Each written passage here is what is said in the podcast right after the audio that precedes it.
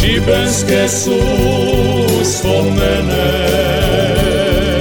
Zauvijek u mojoj duši. Šibenske uspomene, emisija o životu kakav je nekoć bio, iz sjećanja i pera Pave Čale. Šibenske uspomene. Zdravi i veseli bili, ja sam Pave Čala, rečeni Dobre iz Škopinca i evo za vas još jedna priča. Moja Mara me rodila u neobičnim okolnostima za ono vrijeme, potiho i vambračno. Niko nije zna ni primijetija, odjednom ode Mara u bolnicu, evo ti mene, okolina se zgražala, ritki su je razumili, ali nakon nekog vremena sve se to malo po malo primirilo, ja sam resta i ta činjenica je bila samo predmet zloće i poruge za sve one koji onako u svom jednom životu ništa nisu razumeli. Ipak, u svemu tome Mari nije falilo proseca. Za ono vrijeme bila je ona živahna, zgodna žena, pa su mnogi bili spremni preći preko njezine sramote i prihvatiti mene. Onako visoka i markantna, lipo građana, bila je predmet mnogih uzlaka. Neke je prose namirila obitelj, a neke prijatelji. Dolazili su na upoznavanje, sidili u dvorištu sa didon i babom, divanili, Mara je sve to pristojno podnosila, među njima bija je Branko. Viđali su se oni po gradu, lučki radnik koji ima ambicije ići u Australiju i tamo kad se snađe povući mene i mater. Lipo je to zvučalo. Ima je on neke rođake koji su mu poslali garanciju, pa je nakon nekog vremena vaporon otplovio u Australiju. Javlja se on redovito svojim pismima, Mara je odgovarala, a onda kako je vrijeme prolazilo, ta pisma su postala sve riđa i riđa, da bi na kraju i dopisivanje prestalo. A onda jednog dana samo je rekla da odlazi živjeti s Bobanom i otišla. Ja sam ostao u Škopincu sa babom i didon, visok, zgodan, atletski građan, radnik na vazivanju na vapora, bija je u to vrijeme to dobar posao. Maro šveca cigareta, pića i bija si car ima je stan u sadašnjoj zgradi muzeja, volio je loviti ribu i sa ostima je bija pravi virtuoz. Ima je on jednu čer iz prvog braka, eto, bila mi je skoro ka polusestra. Nismo se slagali tih godina, ali smo zato kasnije bili baš dobri prijatelji. To je s Bobanom trajalo dosta godina. A onda, nakon dugo, dugo, gotovo 40 godina, stigne pismo iz Australije. Javija se Branko. On bi opet upostavio kontakt i tako se oni ponovo počnu dopisivati. Priko tih pisama dvoje sad već starih ljudi opet se zbližilo. On njoj sliku, ona njemu sliku i malo pomalo došlo se do zamisli da bi se on vratio i da eto njih dvoje započnu zajednički život. Tako smo saznali da je odlaskom u Australiju on radio svašta i na posljedku se zaputio u rudnike opala. To je jedna vrsta dragog kamena koje se pripisuju razna mistična svojstva i tako se zaposlija i počeo marljivo kopati u tim rudnicima u gradu koji se zove Kober Peti. Žive je pod zemljom i danas se tamo živi u iskopanim zemunicama. Temperatura je liti visoka i, i teško se mora izdržati.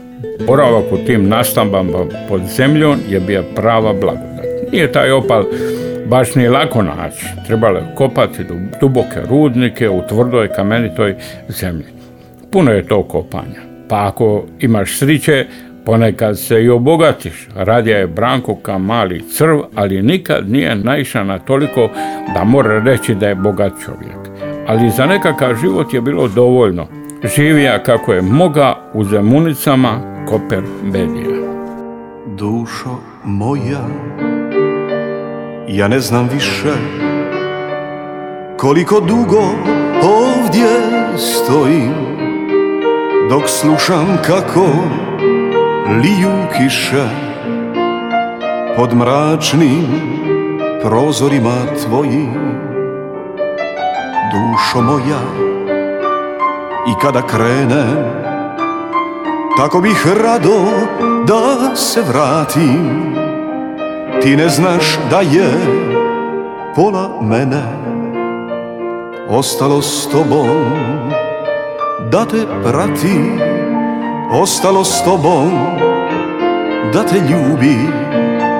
Kad budeš sama i bude zima jer ja sam onaj koji gubi. I prije nego i šta ima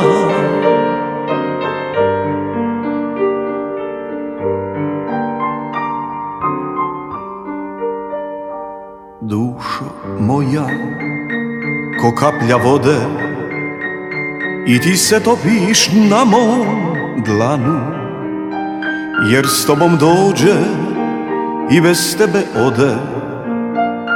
Stotinu dana u jednom danu dušo moja ti umorna si i bez tebe ti ležaj spremam na nekoj zvijezdi što se gasi.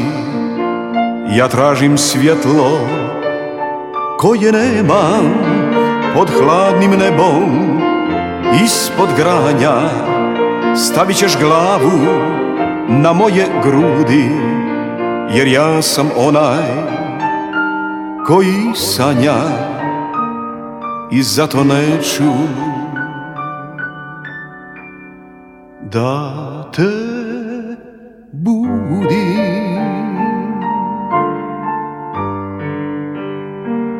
Šibenske uspomene. uspomene. Kopati u toj tvrdoj zemlji nije baš lako. Diko naiđeš na koji mekši rastresiti dio, pa ako nisi dovoljno oprazan, sve ti se to mora slušiti na glavu. I dogodilo se našem branku. Strašna tragedija. Od svih koji su bili s njim u rudniku, sama je on izvuka živu glavu. Teško ranjen, sve ono što je zaradio, otišao je na ličenje i bolnice i eto, sačuva je živu glavu. Kad je napunio neke godine, nesposoban za dalje raditi, dobija penziju od australijske države. Svi to dobivaju kad napune neke godine, ali od nje je moga samo životariti. Da bi priživio, sadija i on je neke, neko povrće koje u onoj pustinskoj vrelini nije baš zafaliti se. Treba puno vode koje baš i nema, sidija se, mare i tako on odluči da će doći u Šibenik. Dijelit će domaćinstvo i tako u životu ispomagati. Poslane slike, odabrane naravno, davale su sliku zgodnih srednovječnih ljudi. Nakon dosta vremena i nekoliko telefonskih razgovora pala je odluka da se Branko vraća iz Australije. Sva sjećanja koje su nosili sa sobom malo zamagljuju pravu sliku stvarnosti, godinama koje su prošli. Život koji sigurno nije bio lak, Mareko, lijepa žena, mršava, radosna, puna života, sad je već gotovo rušovina, pomalo grintava, sa dosta kila viška. Izgleda sasvim drugačije od one slike koju nosiš iz mladosti. Meni se ona nije puno promijenila. Uz nju si odrasta i pomalo starija, tako da su te promjene spore gotovo nevidljive i nezaustavljive. Neprimjetne su i sastavni dio naše svakodnevnice i mi to i ne vidimo. Kako će to izgledati nekom poslije 45 godina, iskreno ne znam. Došao je i taj dan. Iđemo u Split, dočekati reoplan s kojim konačno dolazi Branko, Mara se od ranih sati spremala, lickala, dan prije se malo podastrigla, napravila frizuru, bilo je nešto malo dlačica za koje ona nikad nije bacilala, a sad i to treba srediti. Išla je ona s nekim prijačem koji je kupila skinuti te male dlačice, malo se porezala, tako bilo je teke krvi, nervoza, ali vrijeme nestaje. Reoplan leti za Split, nema se tu više šta dodati, moramo na aerodrom. Panika. Hoće li se njih dvoje pripoznati? Je li ova odluka imala kakvog smisla? Reoplan leti i nema odustajanja. Tamo leti i on, isto sa svojim snovima, nadanjima, strahovima i dilemama. Vozimo se i zadnja je prilika da se nešto napravi. Vratiti se ili naprijed pa šta bude. Na aerodromu smo. Avion je najavljen i samo što nije sletio. Gotovo je, sad više nema nazad. Stojimo na terasi, gledamo tu grdosiju kako se spušta. Najprije mala točkica u zraku postaje sve veće i veća, prolazi pistom i lagano se zaustavi ispred nas. Vrata se otvaraju putnici izlaze. Pričekat ćemo još malo, ne bi li ga pripoznali. Izlaze putnici, a među njima jedan mršav čovjek sa kapom na kojoj je klokan. To je on. Sliči na Branka, iako je i on već dosta star čovjek. Spuštamo se i čekamo da izađe, međutim Branka nema. Mara se skamenila, nije se valjda pridomislija, pa se negdje povuka i pobiga.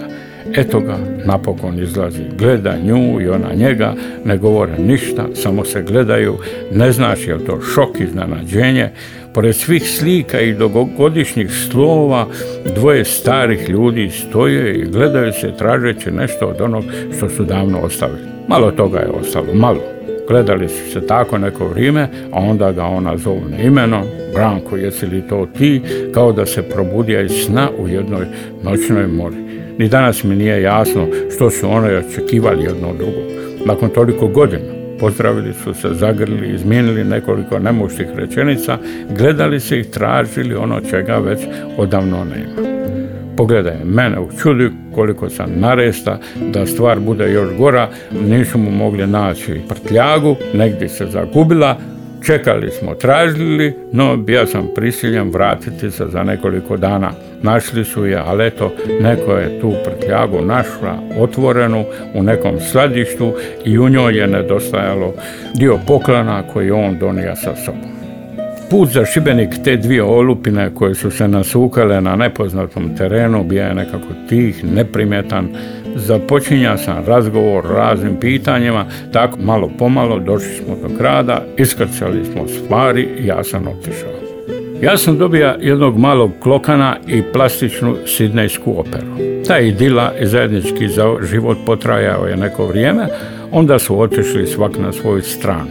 Ne znam točno kad se i dio on smjestio. Samo znam da je nedugo iza toga jedan njegov rođak javio da umra.